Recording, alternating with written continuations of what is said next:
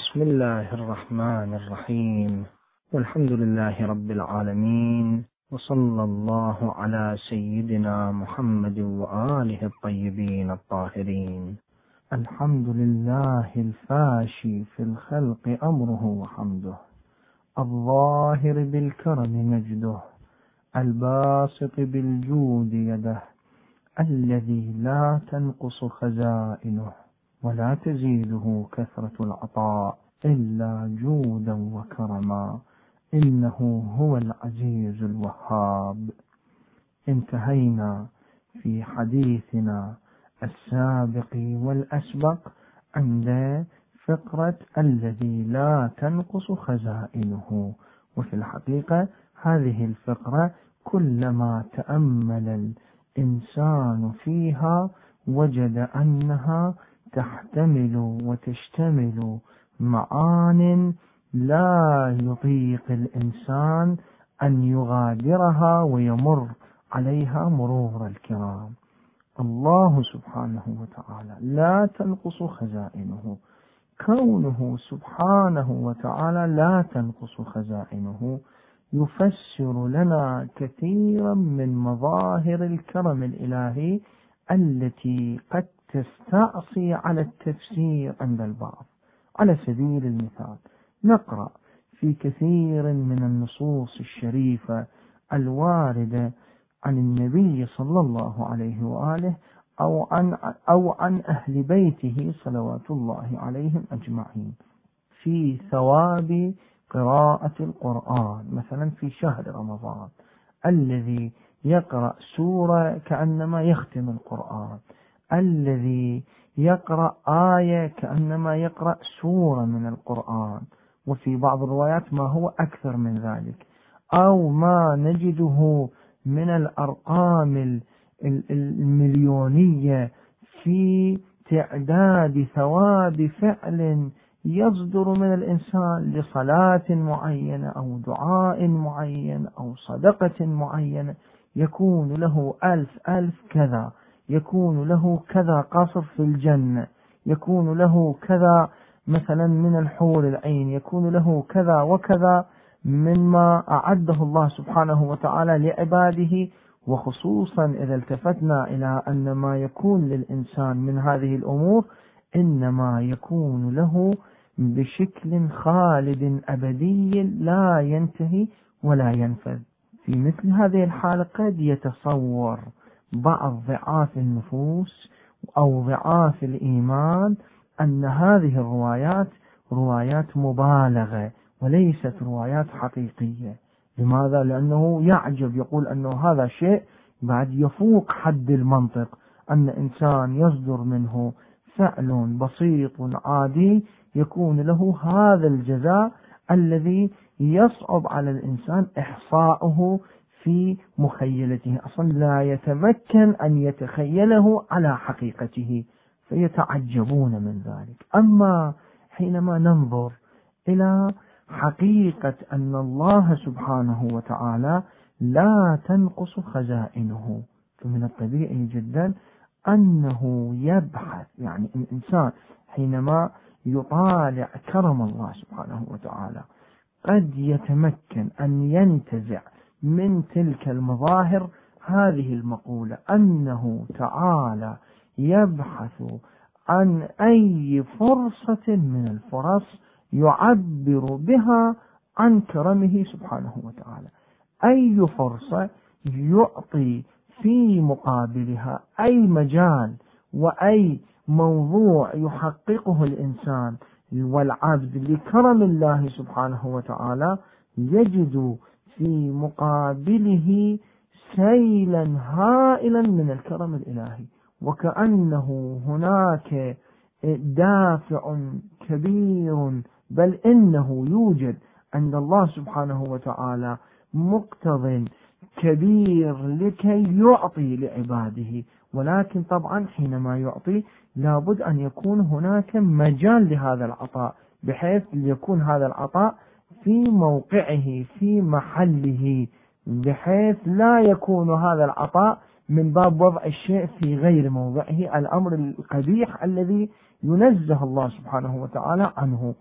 فتجد أنه لأدنى صدقة ولأدنى تقرب منه سبحانه وتعالى يعطي عطاء يفوق حد التصور عند الإنسان. على سبيل المثال مثلا نقرأ أنه من بلغه عن رسول الله صلى الله عليه وآله ثواب على عمل وجاء بذلك العمل رجاء لذلك الثواب، أعطاه الله سبحانه وتعالى الثواب وإن كان رسول الله صلى الله عليه وآله لم يقله. يعني مجرد أن يأتي شخص ويخبر عن النبي صلى الله عليه وآله خبرا غير مطابق للواقع بغض النظر عن دواعيه في ذلك، سواء كانت دواعيه سليمة بحيث اشتبه في نقله وأخطأ في نقله، أو كانت دواعيه سيئة بحيث كذب على رسول الله صلى الله عليه وآله حينما نقل عنه هذا الثواب على ذلك العمل. بغض النظر عن هذا الجانب، إذا أنا سمعت هذا الخبر واطلعت عليه وأحببت أن أحصل على ذلك الثواب الذي بلغني عن النبي صلى الله عليه وآله، قد رواه بعض الرواة عن النبي صلى الله عليه وآله، كرم الله سبحانه وتعالى يأبى أن يخيب عباده وخصوصا من أتباع نبيه محمد صلى الله عليه وآله حينما يسمعون عن نبيهم وعن رسول الرحمة والكرم الإلهي، يسمعون أنه قد قال هذا القول ويرجون من الله سبحانه وتعالى أن يحصلوا على ذلك. يأبى كرم الله سبحانه وتعالى أن يخيب هذا الإنسان مهما كان ذلك الشيء الذي نقل عن النبي صلى الله عليه وآله كبيرا ومهما وعظيما، وحتى لو كان النبي صلى الله عليه وآله لم يقله. إذن هذا الأمر قد يكون في نظر البعض غير قابل للتفسير. أي معنى لذلك؟ إنسان ينقل خبر غير مطابق للواقع، قلنا بغض النظر عن أسباب عدم مطابقته للواقع، ينقل خبر غير مطابق للواقع، الله سبحانه وتعالى يأخذ على نفسه أن يعطي ذلك الإنسان ما سمعه، ما العمل الذي أداه من أجل ما سمعه، مهما كان ذلك العمل بسيطا ومهما كان ذلك الثواب جليلا وعظيما وخطيرا. هذا الأمر وأمثاله كثير. الإنسان إذا أراد أن يعدد كرم الله، يعني مظاهر كرم الله سبحانه وتعالى، يكل لسانه ويعجز أصلا عن الكلام، ينقطع، يكون هذا أبلغ من أن يتكلم. على أي حال السبب قد يكون أحد أهم الأسباب، يعني نحن ليس من حقنا أيضا أن نقول أن هذا هو السبب، يعني قد يكون هناك تفسيرات وحقائق تكون منشأ للكرم أصلا لا تدركها عقولنا، لكن ما ندركه ولو من خلال الاستئناس لذلك مما يروى عن أهل البيت صلوات الله عليهم، الذي يكون هذا الكلام وهذا الدعاء من أظهر مصادقه حينما يعبر يقول لا تنقص خزائنه. حينما نقرأ هذه الفقرة من الدعاء يمكن لنا أن نفترض أن هذا الأمر أحد الأسباب التي يمكن من خلالها أن نفلسف بعض ما ورد لنا من العطايا الجزيلة عن الله سبحانه وتعالى، والتي تعبر عن كرم منقطع النظير، بل عن كرم يقطع عقل الإنسان وقدرته على التصور. منقطع النظير هذا الشيء يعني ليس مهما أن يعبر الإنسان عن شأن من شؤون الله سبحانه وتعالى وأمر من أمور الله أنه منقطع النظير، وكل أمور الله منقطعة النظير، حاشا لله أن يكون له نظير وأن يكون له شبيه. ولكن أصلا لا يتحير الإنسان في بعض الأحيان في كيفية تفسير هذه المظاهر من الكرم. الحمد لله الفاشي في الخلق أمره وحمده، الظاهر بالكرم مجده، الباسط بالجود يده، الذي لا تنقص خزائنه ولا تزيده كثرة العطاء إلا كرما وجودا، إنه هو العزيز الوهاب. تحدثنا فيما سبق في عدة حلقات سابقة عن قوله لا تنقص خزائنه. الآن ينبغي لنا أن نتفكر ونتأمل في المراد من قوله بعد قوله لا تنقص خزائنه ولا تزيده كثرة العطاء إلا كرما وجودا. هنا قد يمكن لنا أن نفترض عدة تفسيرات لهذه الكلمات الموجزة القليلة في ألفاظها والعظيمة الجزلة في معانيها.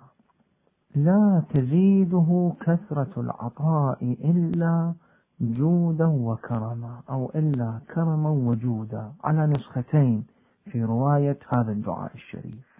يمكن أن يكون أحد معانيها أن الله سبحانه وتعالى بما أنه لا تنقص خزائنه كما سبق أن شرحنا ذلك، فإنه لا تزيده كثرة العطاء إلا كرما وجودا، بمعنى أنه كثرة العطاء لا تجعل عند في ساحته شيء من البخل وقلة العطاء، يعني تشير إلى حقيقة من الحقائق الموجودة عند الإنسان، وهو يكرم وهو يجود، وتبرئ ساحة قدس الله عن تلك القضية وعن تلك الحقيقة التي هي موجودة ومنتشرة عند الإنسان. حتى الإنسان الكريم، الإنسان حينما يعطي ويتفضل على أحد في أول مرة قد يكون مسرورا في العطاء،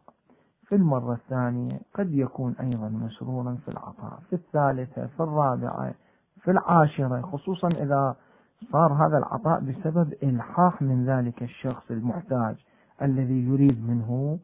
من الطبيعي جدا أنه في آخر المطاف تتضاءل حالة الكرم لديه وتنقلب إلى حالة شح وبخل، وهذا شيء طبيعي جدا. فكأن هذه الفقرة من الدعاء تقول إن الله سبحانه وتعالى حينما يعطي لا يزداد إلا كرما وجودا، يعني العطاء وكثرته لا تؤدي إلى أي مستوى من مستويات ضعف كرمه ومثلا ظهور حالة ولو نسبية وضئيلة جدا من البخل في ساحته، بحيث كلما أعطى لا يؤدي ذلك إلى أي نقص في كرمه. ولكن هذا المعنى وإن كان صحيحا، الله سبحانه وتعالى حينما يعطي لا يؤثر عطاؤه مهما كثر في أن يكون حاشاه قليل الكرم بعد ذلك، بحيث يقل كرمه بسبب كثرة عطائه. هذا صحيح، ولكن يبدو من خصوصيات، من التأمل في خصوصيات هذه الفقرة من الدعاء، أن هذه الفقرة تحمل معنى أعمق من ذلك. لماذا؟ لأنها عبرت لا تزيده كثرة العطاء إلا كرما وجودا، يعني ماذا؟ يعني أن كثرة العطاء تؤدي إلى زيادة الكرم، ليست فقط كثرة العطاء لا تؤدي إلى نقص في الكرم.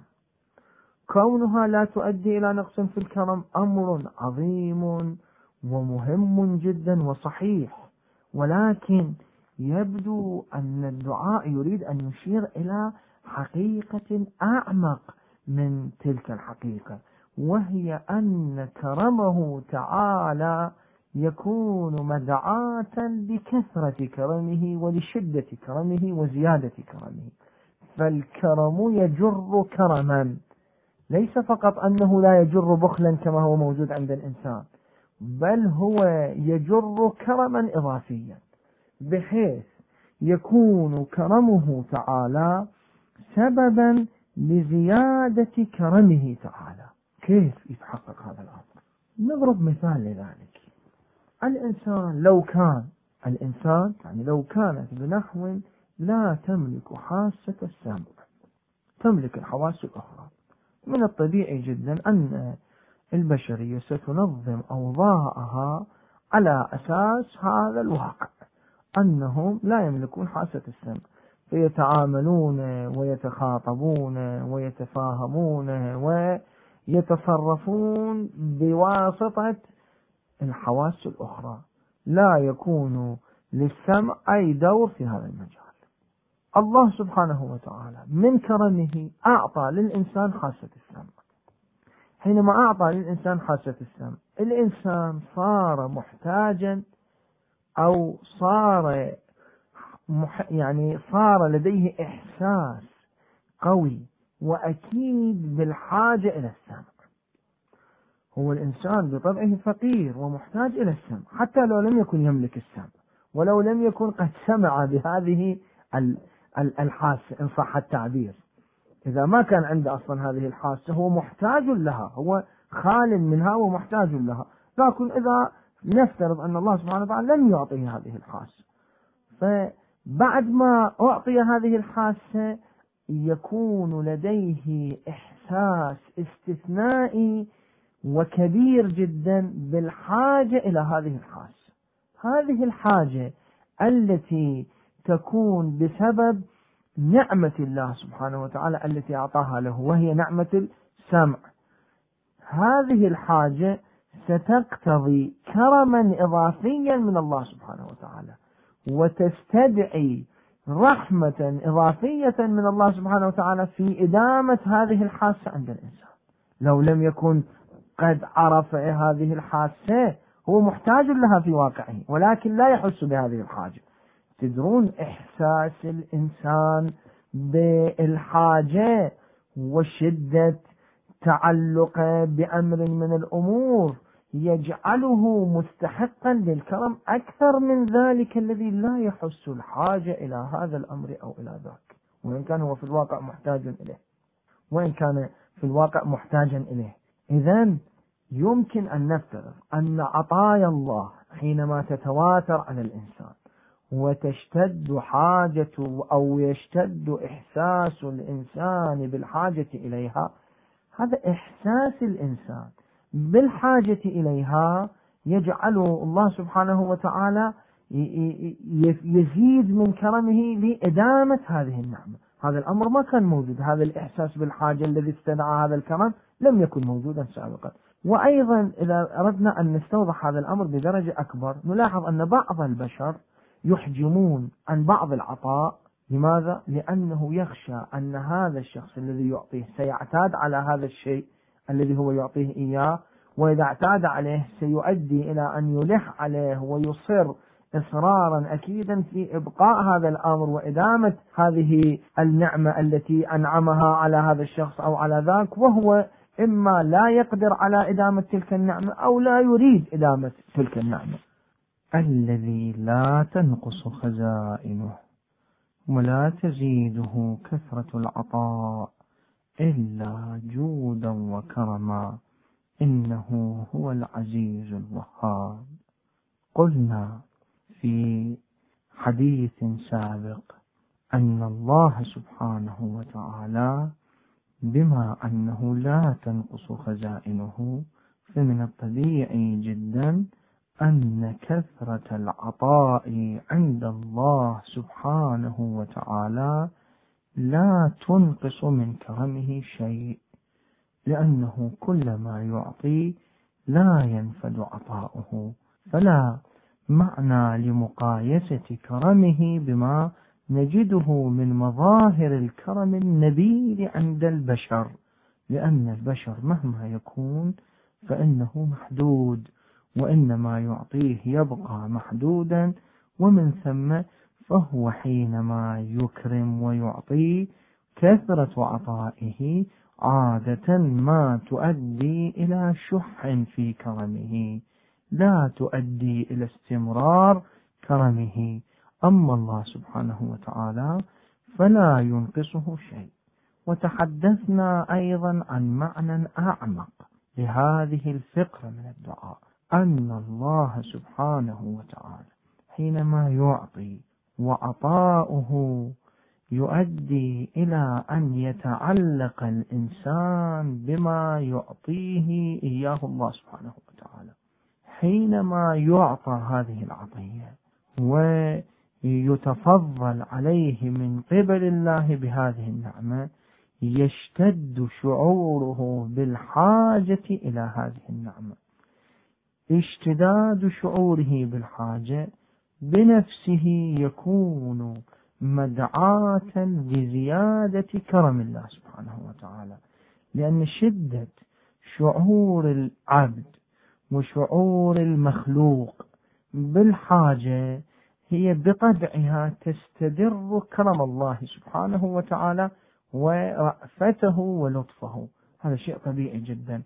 عندما يسأل السائل لحاجة معينة يكون هذا مؤثرا في قلبك بحيث تعطيه مقدارا معينا مما يسد حاجته، فإذا ألح بالسؤال وإذا تضرع بالسؤال وإذا أحسست منه شدة الحاجة والألم لفقده لما يسألك عنه، أنه هو لا يملك هذا الأمر وهو بأمس الحاجة إليه، فمن الطبيعي جدا أن هذا يشدد أو يستفز ويثير معاني الكرم في نفسك، فتعطيه بشكل أكثر وتهتم به بشكل أكثر.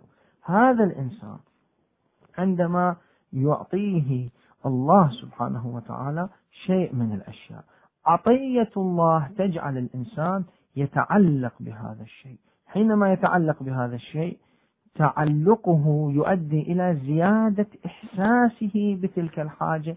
زيادة الإحساس بالحاجة تجعل الله سبحانه وتعالى أكثر كرما وأشد جودا حتى بالنسبة إلى هذا الأمر الذي كان في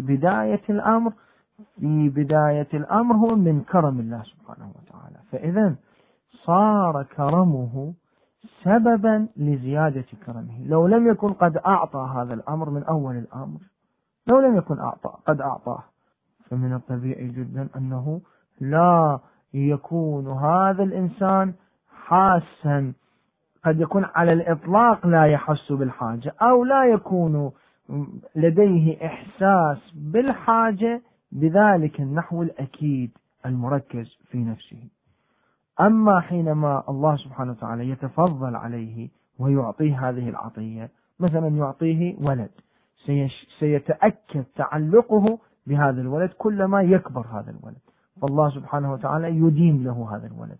فحينما أكرمه وأعطاه الولد، لو أراد أن يأخذ منه هذا الولد بعد أن يعطيه بحيث يوقف كرمه، والله سبحانه وتعالى الولد له، والولد والوالد وما يملكان وما تقع عليه أعينهما وما فوق الثرى وما تحت السماوات وما فوقهن كله لله سبحانه وتعالى. فإذا أراد الله سبحانه وتعالى أن يوقف هذه العطية بحيث هذه الوديعة التي أعطاها إياه يأخذها منه، إذا أراد أن يأخذها منه، هذا سيتأثر ويشتد تأثره ويتألم جدا مثلا لفقده لولده، فهذا التألم يستدر كرم الله سبحانه وتعالى في إدامة هذه النعمة عليه، وإلى آخره من الأمثلة. يقدر الإنسان يضرب أمثلة كثيرة لهذا المضمون. فإذا يمكن أن يكون من معاني أنه تعالى لا تزيده كثرة العطاء إلا جودا وكرما، أنه تعالى حينما يعطيه سيتعلق الإنسان بعطية الله ويشتد لديه الإحساس بالحاجة إلى تلك العطية، فإذا اشتد استدعى كرما إضافيا من الله سبحانه وتعالى. فإذا كرم الله سبحانه وتعالى أدى إلى زيادة في كرمه، ليس أنه فقط لم يؤدي إلى نقص في الكرم، لم يؤدي إلى بخل، حاشا لله وتعالى عن ذلك علوا كبيرا، بل أدى إلى زيادة في كرم الله سبحانه وتعالى. وإذا إذا كان الله سبحانه وتعالى بهذا المستوى الرفيع، وحتى هذا التعبير قد يكون تعبير غير مناسب عن الله سبحانه وتعالى، إذا كان كرم الله سبحانه وتعالى بهذا المدى الذي لا مدى له والذي لا نهاية له، بحيث كرمه يؤدي إلى زيادة كرمه. فإذن حري بالإنسان أن يستغل هذه الفرصة في كرم الله سبحانه وتعالى، ويتعرض لكرمه ويتعرض لكرمه الباقي الذي لا ينفذ والذي لا يزول والذي يستمر باستمرار النعيم الذي هو أظهر مظاهر الكرم الإلهي، نعيم الجنة. الله سبحانه وتعالى أعطى الدنيا وما فيها من أجل ماذا؟ من أجل أن يختبر الإنسان، وكل ما في هذه الدنيا من عطايا ومواهب تبقى هي في ضمن دائرة الحياة الدنيا. أما يوم نجد إن شاء الله وبحول الله ولطفه وكرمه، يوم نجد عطيته النابعة من كرمه سبحانه وتعالى، وليست النابعة من جهة الاختبار والامتحان التي تكون عامة النعم التي في دار الدنيا من أجل الامتحان والاختبار. صحيح فيها سعادة للإنسان وفيها لذة للإنسان ويطلبها الإنسان طلبا حثيثا، وفي بعض الأحيان لا يطيق الاستغناء عنها، ولكن كلها تبقى في دائرة أنها ضمن الحياة الدنيا التي ما خلق الله الإنسان فيها إلا ليبلوكم أيكم أحسن عملا. بالنتيجة ترجع القضية إلى أن الله سبحانه وتعالى يبتلي الإنسان ويختبر الإنسان ويتبين في هذه الحياة الدنيا الخبيث من الطيب. أما مظهر الكرم الحقيقي هو ذلك الفعل الصادر من الله سبحانه وتعالى النابع من الكرم فقط، لا النابع من الاختبار الذي يؤدي في بعض الأحيان إلى أن يسقط بعض الناس في الاختبار ويؤدي ذلك بهم إلى الهلاك والوقوع في دركات الجحيم والشقاء. أما النعمة الحقيقية هي نعمة الجنة، فالإنسان حينما يتحرى مواقع الكرم الإلهي ينبغي أن يكون ذكيا فقيها في ما يطلبه من الله سبحانه وتعالى. نسأل الله سبحانه وتعالى أن يجعلنا من السعداء. الحمد لله الفاشي في الخلق أمره وحمده، الظاهر بالكرم مجده، الباسط بالجود يده، الذي لا تنقص خزائنه ولا تزيده كثرة العطاء إلا جودا وكرما، إنه هو العزيز الوهاب. تحدثنا عن هذه الفقرة أنه تعالى لا تزيده كثرة العطاء إلا جودا وكرما، ونتحدث اليوم أيضا في هذه الفقرة الله سبحانه وتعالى لا تزيده كثرة العطاء إلا جودا وكرما.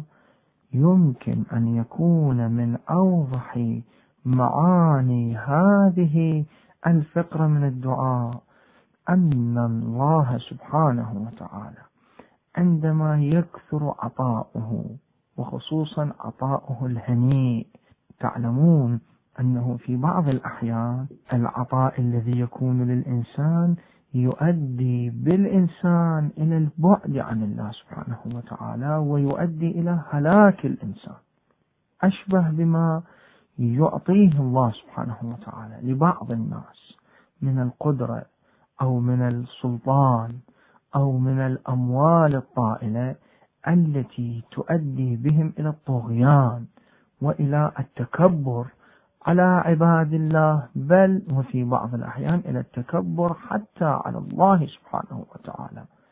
فهذا عطاء من عطاء الله، وهذا كرم من كرم الله سبحانه وتعالى، ولكن ليس هذا هو الكرم الهنيء الذي يتمناه الإنسان ويسعى إليه، ولأن هذا الكرم بسبب لؤم الإنسان وبسبب قلة إيمانه يؤدي به إلى شقاء أبدي. أجارنا الله من ذلك ودفع عنا كل سوء من هذا القبيل أو من أمثاله.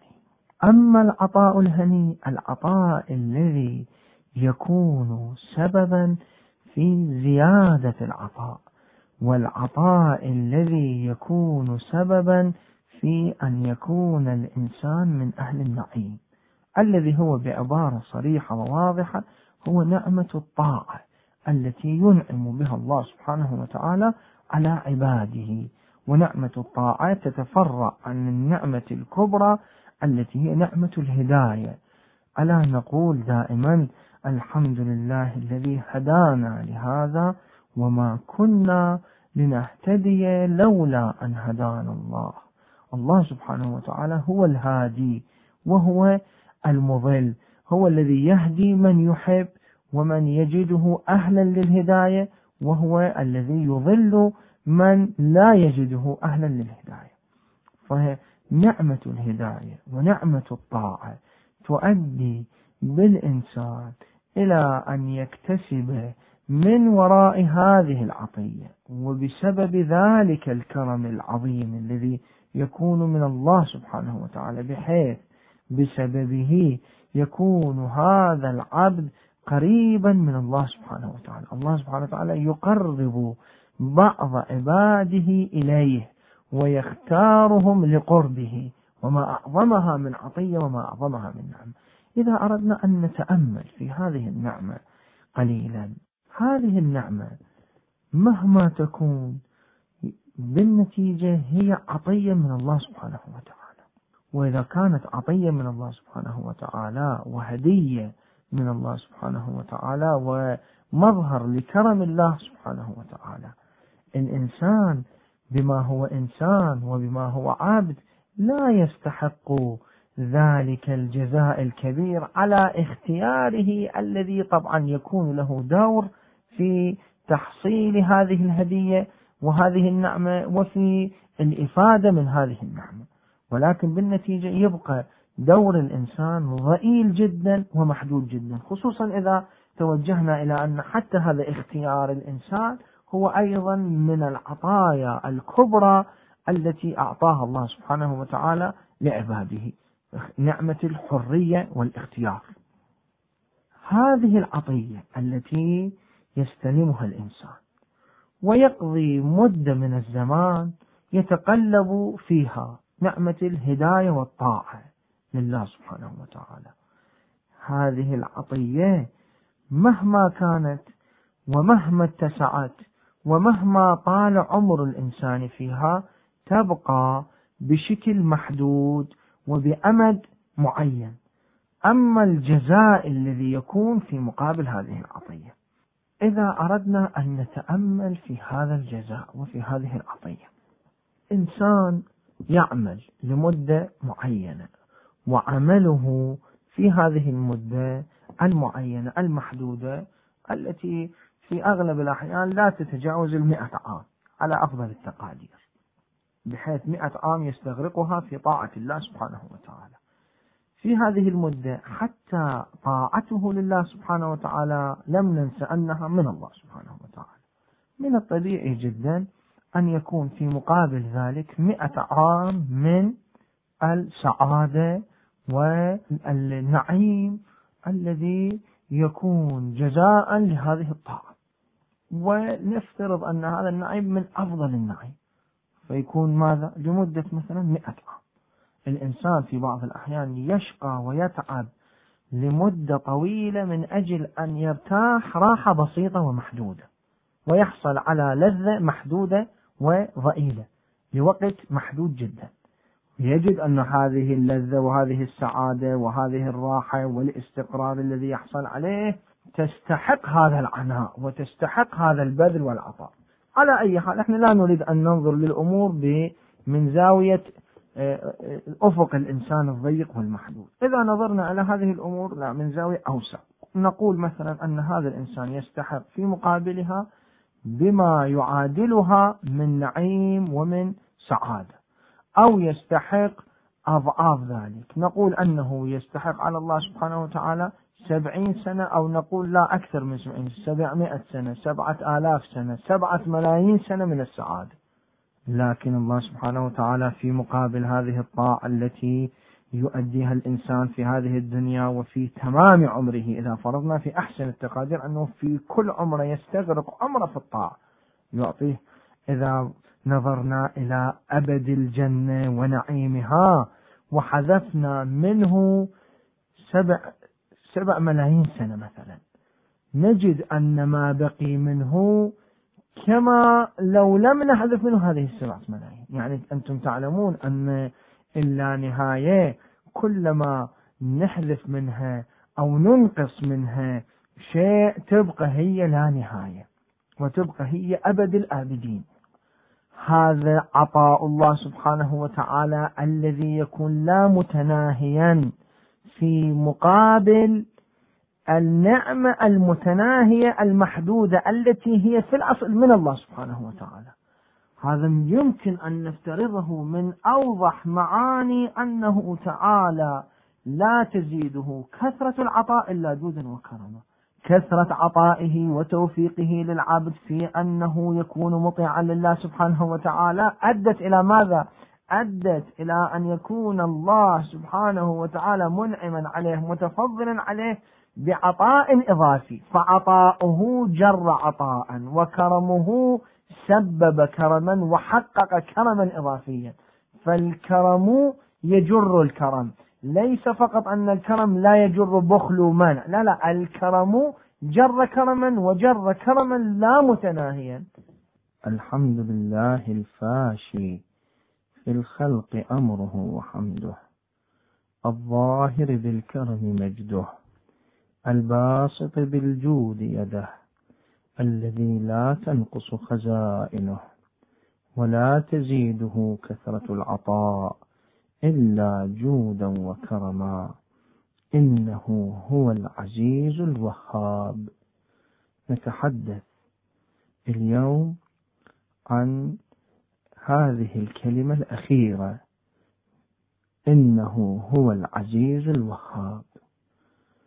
هذا الكلام فيما يبدو أنه تفسير وتعليل لأنه سبحانه وتعالى لا تنقص خزائنه، وأنه لا تزيده كثرة العطاء إلا جودا وكرما.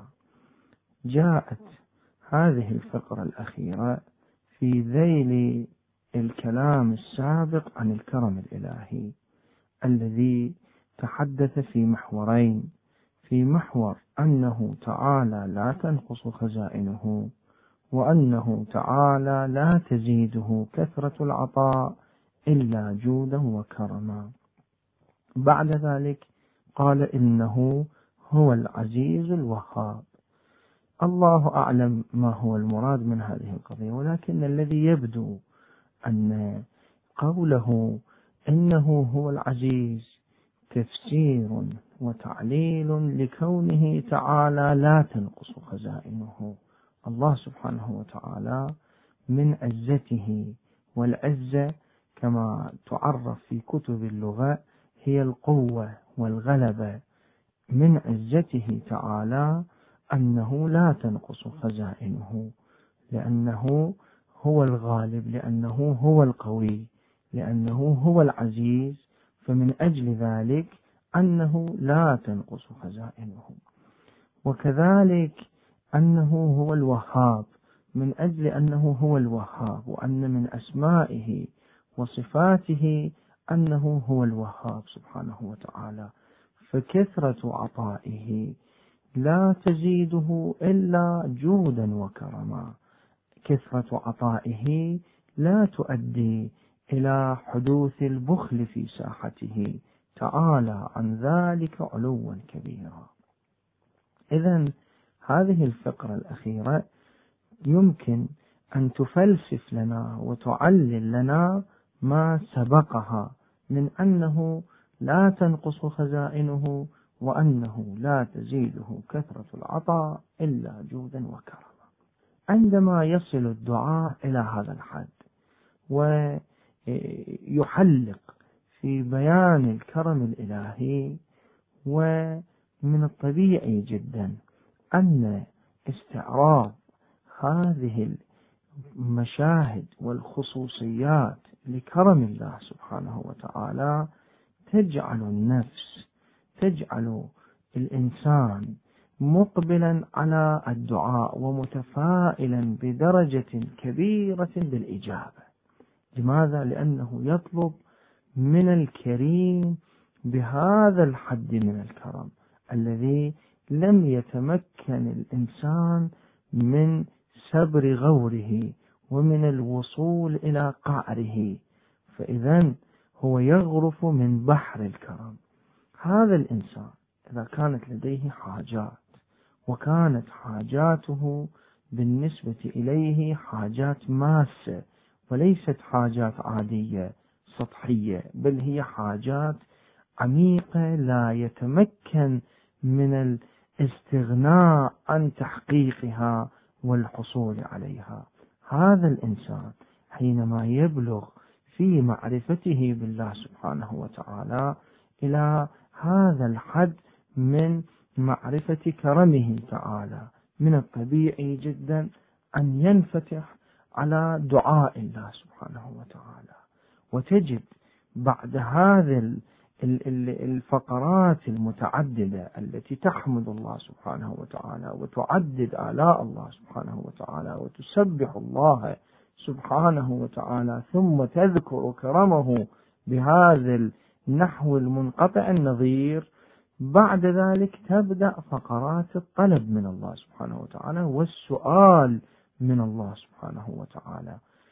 كأن الإنسان حينما يطلب من الله سبحانه وتعالى يحتاج إلى أرضية على أساسها يطلب من الله سبحانه وتعالى. هذا الدعاء يبين لنا أول ما يبين ذكر الله سبحانه وتعالى، آلاء الله سبحانه وتعالى، كرم الله، يمدح الله سبحانه وتعالى، وحينما يستحضر في نفسه هذا المعنى العظيم لكرم الله سبحانه وتعالى يجد أن الباب لباب السؤال له مشرع، فلا بد أن يستغل هذه الفرصة ويغتنم هذه الفرصة لكي يسأل الله سبحانه وتعالى، فيبدأ بالسؤال. هنا ينتقل الدعاء إلى إيقاع آخر غير إيقاع الحمد والمدح لله سبحانه وتعالى والثناء على الله سبحانه وتعالى، يتغير الإيقاع إلى إيقاع التذلل والمسكنة بين يدي الله سبحانه وتعالى، فيقول: اللهم إني أسألك قليلا من كثير، ما أسألك يا ربي قليل، قليل جدا بالنسبة إليك، يكاد يكون بالنسبة لك كلا شيء، وأنت عندك الكثير، أنت الآن كنت أقول عنك وأنت فوق ما أقول أنك لا تنقص خزائنك، أنك لا تزيدك كثرة العطاء إلا جودا وكرما، فأنت عندك الكثير وما أريده منك ليس إلا الأقل القليل. فيقول: اللهم إني أسألك قليلا من كثير، وهذا القليل بالنسبة لي أمر لا أتمكن من الاستغناء عنه، لا غنى بي عن هذا القليل، وهو بالنسبة إليك لا شيء، كأنه لا شيء. اللهم إني أسألك قليلا من كثير، مع حاجة بي إليه عظيمة وغناك عنه قدير، وهو عندي كثير وهو عليك سهل يسير. هذا القليل الذي أريده منك من جهة أنا لا أستغني عن الحصول عليه، وهو بالنسبة إليك أمر أنت غني عنه وغناك عنه قديم، ليس غنى جديد.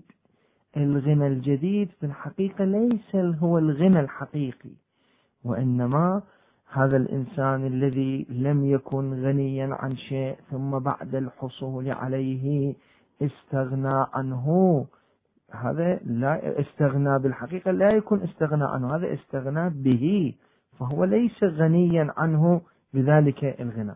الإنسان حينما يحتاج إلى أمر من الأمور حتى لو كان أمرا بسيطا، يحتاج مثلا إلى أن يكون له مثلا دار يسكن فيها، أو يحتاج أن يكون له قلم يكتب به. هذا الأمر الذي يحتاجه الإنسان من حاجة الإنسان، بعد لا يمكن أن نعبر عن هذا الإنسان أنه غني، لأنه محتاج ومفتقر إلى ذلك الشيء. إذا حصل على ذلك الشيء، حصوله على ذلك الشيء يؤدي إلى ماذا؟ يؤدي إلى أن يستغني، يصل إلى درجة الغنى. ولكن أي غنى هذا؟ هذا ليس غنى الاستقلال، هذا ليس هو غنى الغنى، هذا غنى الفقراء، وليس غنى الكامل، وليس غنى الغني الحقيقي، الغني الحميد، وهو الله سبحانه وتعالى. لماذا؟ لأنه حينما استغنى، إنما استغنى بذلك الشيء، فهو بعد ما زال مفتقرا إلى ذلك الشيء. أما الله سبحانه وتعالى غناه عن كل الأشياء غنى قديم. اللهم إني أسألك قليلا من كثير، مع حاجة بي إليه عظيمة، وغناك عنه قديم، وهو عندي كثير، وهو عليك سهل يسير.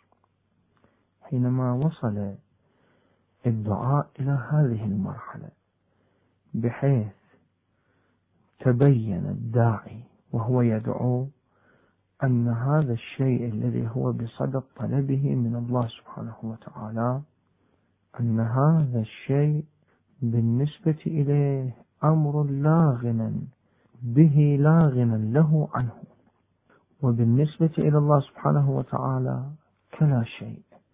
وهنا يكاد الإنسان، خصوصا بعدما قرأ فيما سبق عن ذلك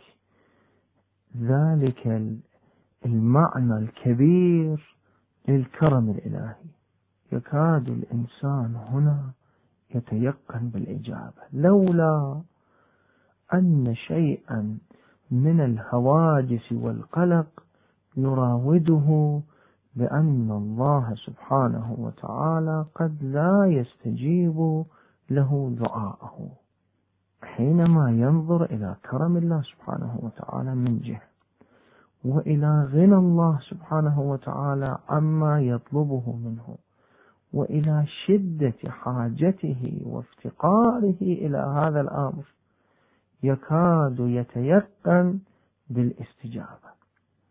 فقط يتوقف أمام الشيء، وهو قد يكون بسبب ماضيه السيء مع الله سبحانه وتعالى، وخروجه على طاعة الله سبحانه وتعالى، قد يكون هذا سببا في أن يحرم الإجابة.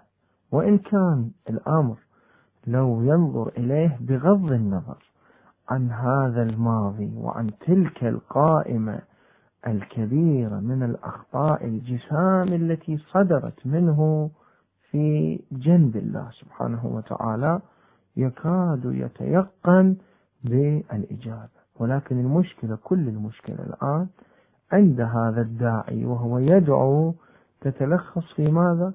في أنه يخشى أن لا يكون أهلا للإجابة. فماذا يقول؟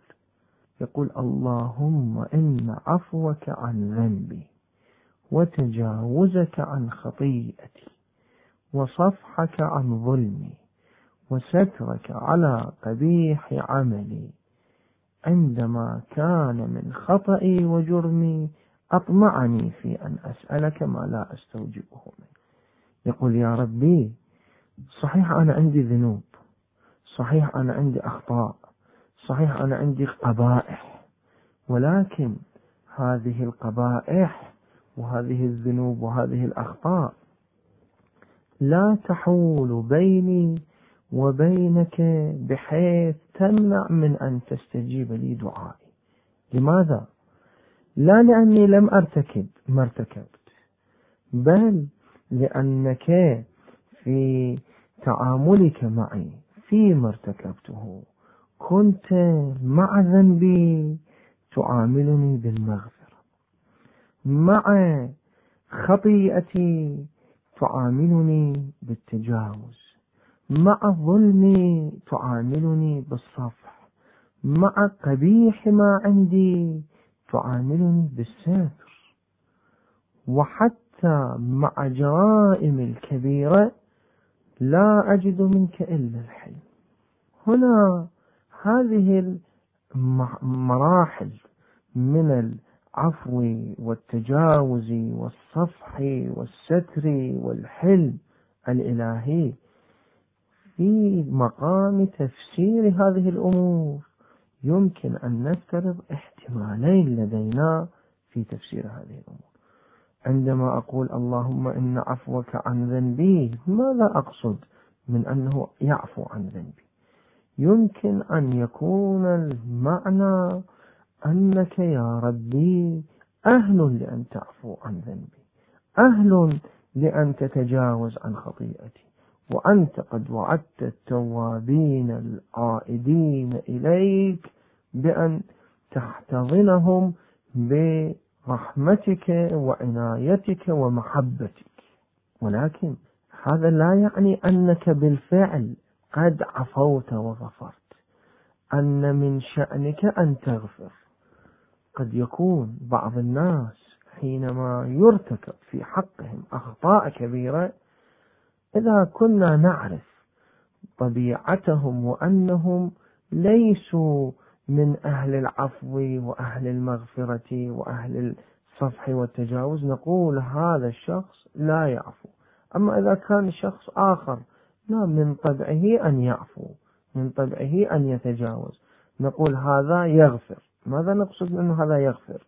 لا نقصد أن نحكي أنه بالفعل قد غفر، أنه بالفعل قد عفا، لأن هذا من شأنه أن يغفر. فكأن الداعي هنا يقول اللهم إن عفوك عن ذنبي، أنا حتى مع ما عندي من الذنوب أنت من شأنك أن تعفو عني. وهذا الشأن الذي لديك وهو شأن العفو والمغفرة والستر والحلم والتجاوز هو الذي يشجعني على دعائك ويطمعني فيك ويجعل لي فيك أملا كبيرا. هذا معنى من المعاني. المعنى الآخر لا، أنك يا ربي بالفعل عفوت عن ذنوبي، أنا قد تكون صدرت مني بعض الذنوب، وهذه الذنوب التي صدرت مني لما أعددته لعبادك العاصين من فتح باب التوبة أو من العتق من النار في مثلا أيام وليالي شهر رمضان المبارك، أو من أسباب العفو الأخرى التي تكون في الأعمال الصالحة أو في الأوقات المقدسة. أنت عفوت عني وغفرت ذنبي وعاملتني بالحلم والستر، فما شهدته لديك من المغفرة ومن العفو وما تيقنته من الصفح والستر والحلم هو الذي يجعلني أسألك وأطلب منك، وأنا أعيش حالة اليقين بأنك ستستجيب دعائي ولا تعاملني بما أستحقه من الرد ومن الإعراض ومن الإبعاد عن ساحة قدسك يا ربي. هذا الاحتمال الثاني قد يكون أقرب إلى معنى الدعاء. لماذا؟ لأن الدعاء لن يتحدث عن شأنية الله سبحانه وتعالى، وإنما تحدث عن أمور واقعة بالفعل. يقول اللهم إن عفوك عن ذنبي، كأنه هكذا الظاهر منه أنك بالفعل يا ربي عفوت عن ذنبي، تجاوزت عن خطيئتي، صفحت عن ظلمي إلى آخره. هنا يكون الإنسان عندما يعيش هذه الحالة من اليقين بأن الله سبحانه وتعالى قد عفى عن ذنوبه، قد تجاوز عن خطاياه، يكون لديه حالة من الاطمئنان بأن دعاءه مستجاب. وهذا أحد شروط استجابة الدعاء، أن يكون الإنسان لديه يقين بإجابة دعائه أو حسن ظن بالله سبحانه وتعالى على أقل تقدير بإجابة دعائه. وهذا هو الذي يجرئ العبد على أن يطلب من الله سبحانه وتعالى، كما نقرأ في بعض الأدعية الواردة عن الإمام زين العابدين في شهر رمضان: حجتي يا الله في جرأتي على مسألتك مع إتياني ما تكره جودك وكرمك، اللهم إني أسألك قليلا من كثير مع حاجة بي إليه عظيمة وغناك عنه قديم، وهو عندي كثير وهو عليك سهل يسير. بعد ذلك قال: اللهم إن عفوك عن ذنبي وتجاوزك عن خطيئتي وصفحك عن ظلمي وسترك على قبيح عملي وحلمك عن كثير جرمي أو عن كبير جرمي عندما كان من خطئي وعمدي. الجرم يمكن أن يكون في بعض الأحيان نتيجة عمد إلى الجرم وقصد كامل إلى الجرم، ويمكن في بعض الأحيان أن يكون نتيجة خطأ ولكنه خطأ لا يرفعه التقصير عن الإنسان، بحيث أيضا يكون جرما مع أن الإنسان يكون مخطئا. متى تتحقق هذه الحالة؟ بحيث يكون الإنسان غير عامد ويكون الإنسان مخطئا، ومع ذلك يكون ما يصدر منه جرما.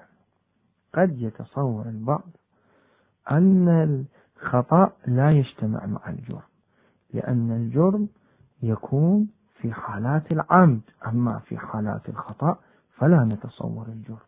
لا يمكن لنا أن نتصور الجرم مع الخطأ، وقد يكون هذا الأمر شائعا بين الناس مع الله سبحانه وتعالى.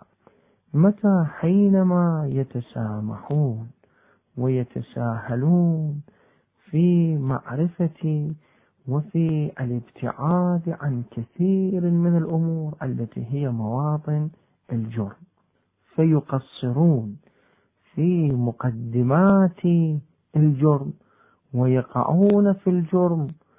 قد يكون حينما يقعون في الجرم يقعون وقوعا خاطئا في الجرم، لا يكونون قاصدين عامدين في ذلك الجرم بشكل مباشر، ولكنهم في أصل الموضوع كانوا متسامحين.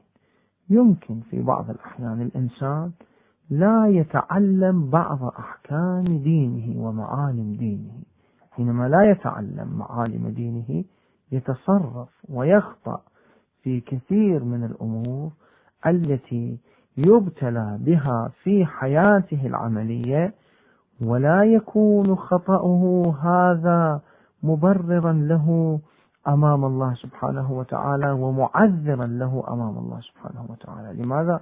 لأنه من أول الأمر كان متسامحا في دينه وفي التفقه في دينه، فخطأه وجرمه وإن كان خطئيا ليس عمديا، ولكنه مع ذلك لا يرفع المسؤولية عنه. وحلمك عن كثير جرمي عندما كان من خطئي وعمدي. بعد هذه الأمور التي تجعل العبد، بعد هذه المقدمة التي تجعل العبد يطمئن باستجابة دعائه، التي هي بعبارة موجزة: أولا تلك الذروة العالية التي بلغ إليها الحمد في الكرم الإلهي عندما وصل إلى فقرة أنه لا تنقص خزائنه ولا تزيده كثرة العطاء إلا جودا وكرما، إنه هو العزيز الوهاب. ثانيا فيما يتعلق بجانب الذنوب والمعاصي، أنه سبحانه وتعالى هو الذي يعفو عن هذه الذنوب ويتجاوز عن هذه الذنوب، فإذا الذنوب لا تكون سببا في قنوط الإنسان عن يعني وأمله في زوال أمل الإنسان واضمحلال أمله باستجابة الدعاء، قنوطه من استجابة الدعاء. بعد ذلك يتحدث عن أنه قد صار بصدد الدعاء والإقبال على الله سبحانه وتعالى بالدعاء. ماذا يقول؟ يقول: إن عفوك عن ذنبي وتجاوزك عن خطيئتي إلى آخره، وحلمك عن كثير جرمي عندما كان من خطئي وعمدي أطمعني في أن أسألك ما لا أستوجبه منك. هذا هو الذي أطمعني بسؤالك وجعلني أتجرأ على سؤالك وأتوقع منك الإجابة. أطمعني في أن أسألك ما لا أستوجبه منك، أنا على يقين يا ربي من أني لا أستوجب منك، لأني كلما تطلعت إلى حقيقة حالي وجدت القصور والتقصير والذنوب والجرائر والجرائم متفشية إلى حد بحيث لا أكاد أرى نفسي أهلا لأن أخاطبك، فضلا عن أن أطلب منك شيئا، فضلا عن أن أتوقع منك الإجابة. ولكن هذا الرجاء وهذا الاطمئنان باستجابة الدعاء ناشئ منك وحدك لا شريك لك في ذلك، وهو أنت لا غيرك، لا أشاركك يا ربي في هذا الرجاء. لماذا؟ لأن هذا الرجاء من كرمك ومن عفوك وتجاوزك. ثم بعد ذلك كأنه الفقرات لتؤكد وتوثق هذه الحقائق في نفس الداعي، فيعبر عنها من جديد. ما لا أستوجبه منك الذي رزقتني من رحمتك، أنا صحيح لا أستوجب منك هذا الأمر، ولكن هذا لا يعني أني لا أتفائل بأنك ستستجيب دعائي. الذي رزقتني من رحمتك، فإذا كنت أخشى من ذنوبي فأنت الرحيم الذي رزقتني من هذه الرحمة ولم تجعلني محروما منها، وأريتني من قدرتك. فإذا كنت أشك في استجابة دعائي لأني أحسب أن هذا الأمر الذي أدعو به وأطلبه منك يا ربي، إذا كنت أحسب أن هذا الأمر غير قابل للتحقق وأن هذا الأمر لا يمكن أن يتحقق، فما يجعلني أطمئن بإمكانية تحققه هو قدرتك يا ربي، القدرة المطلقة التي لديك، التي تجعل كل شيء في السماء والأرض والخلق قائم بك ومرهون بإرادتك. فماذا يقول؟ ما لا أستوجبه منك الذي رزقتني من رحمتك وأريتني من قدرتك. أنا ما أكثر ما جربت هذه القدرة ورأيتها بشكل مباشر، وعرفتني من إجابتك، ما أكثر ما دعوتك يا ربي فلمست الإجابة.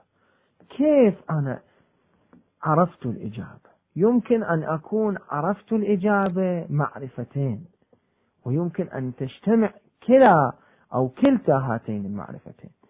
يمكن أن أكون قد عرفت الإجابة من خلال ما وعد الله سبحانه وتعالى به عباده من استجابة الدعاء، لأنه قال: ادعوني أستجب لكم، قال: وإذا سألك عبادي عني فإني قريب أجيب دعوة الداعي إذا دعا، وقال فيما ورد عن النبي صلى الله عليه وآله وأهل البيت الكثير مما يدل على أن الله سبحانه وتعالى يستجيب الدعاء. يا من إذا سأله عبد أعطاه، وإذا أمل ما عنده بلغه منه.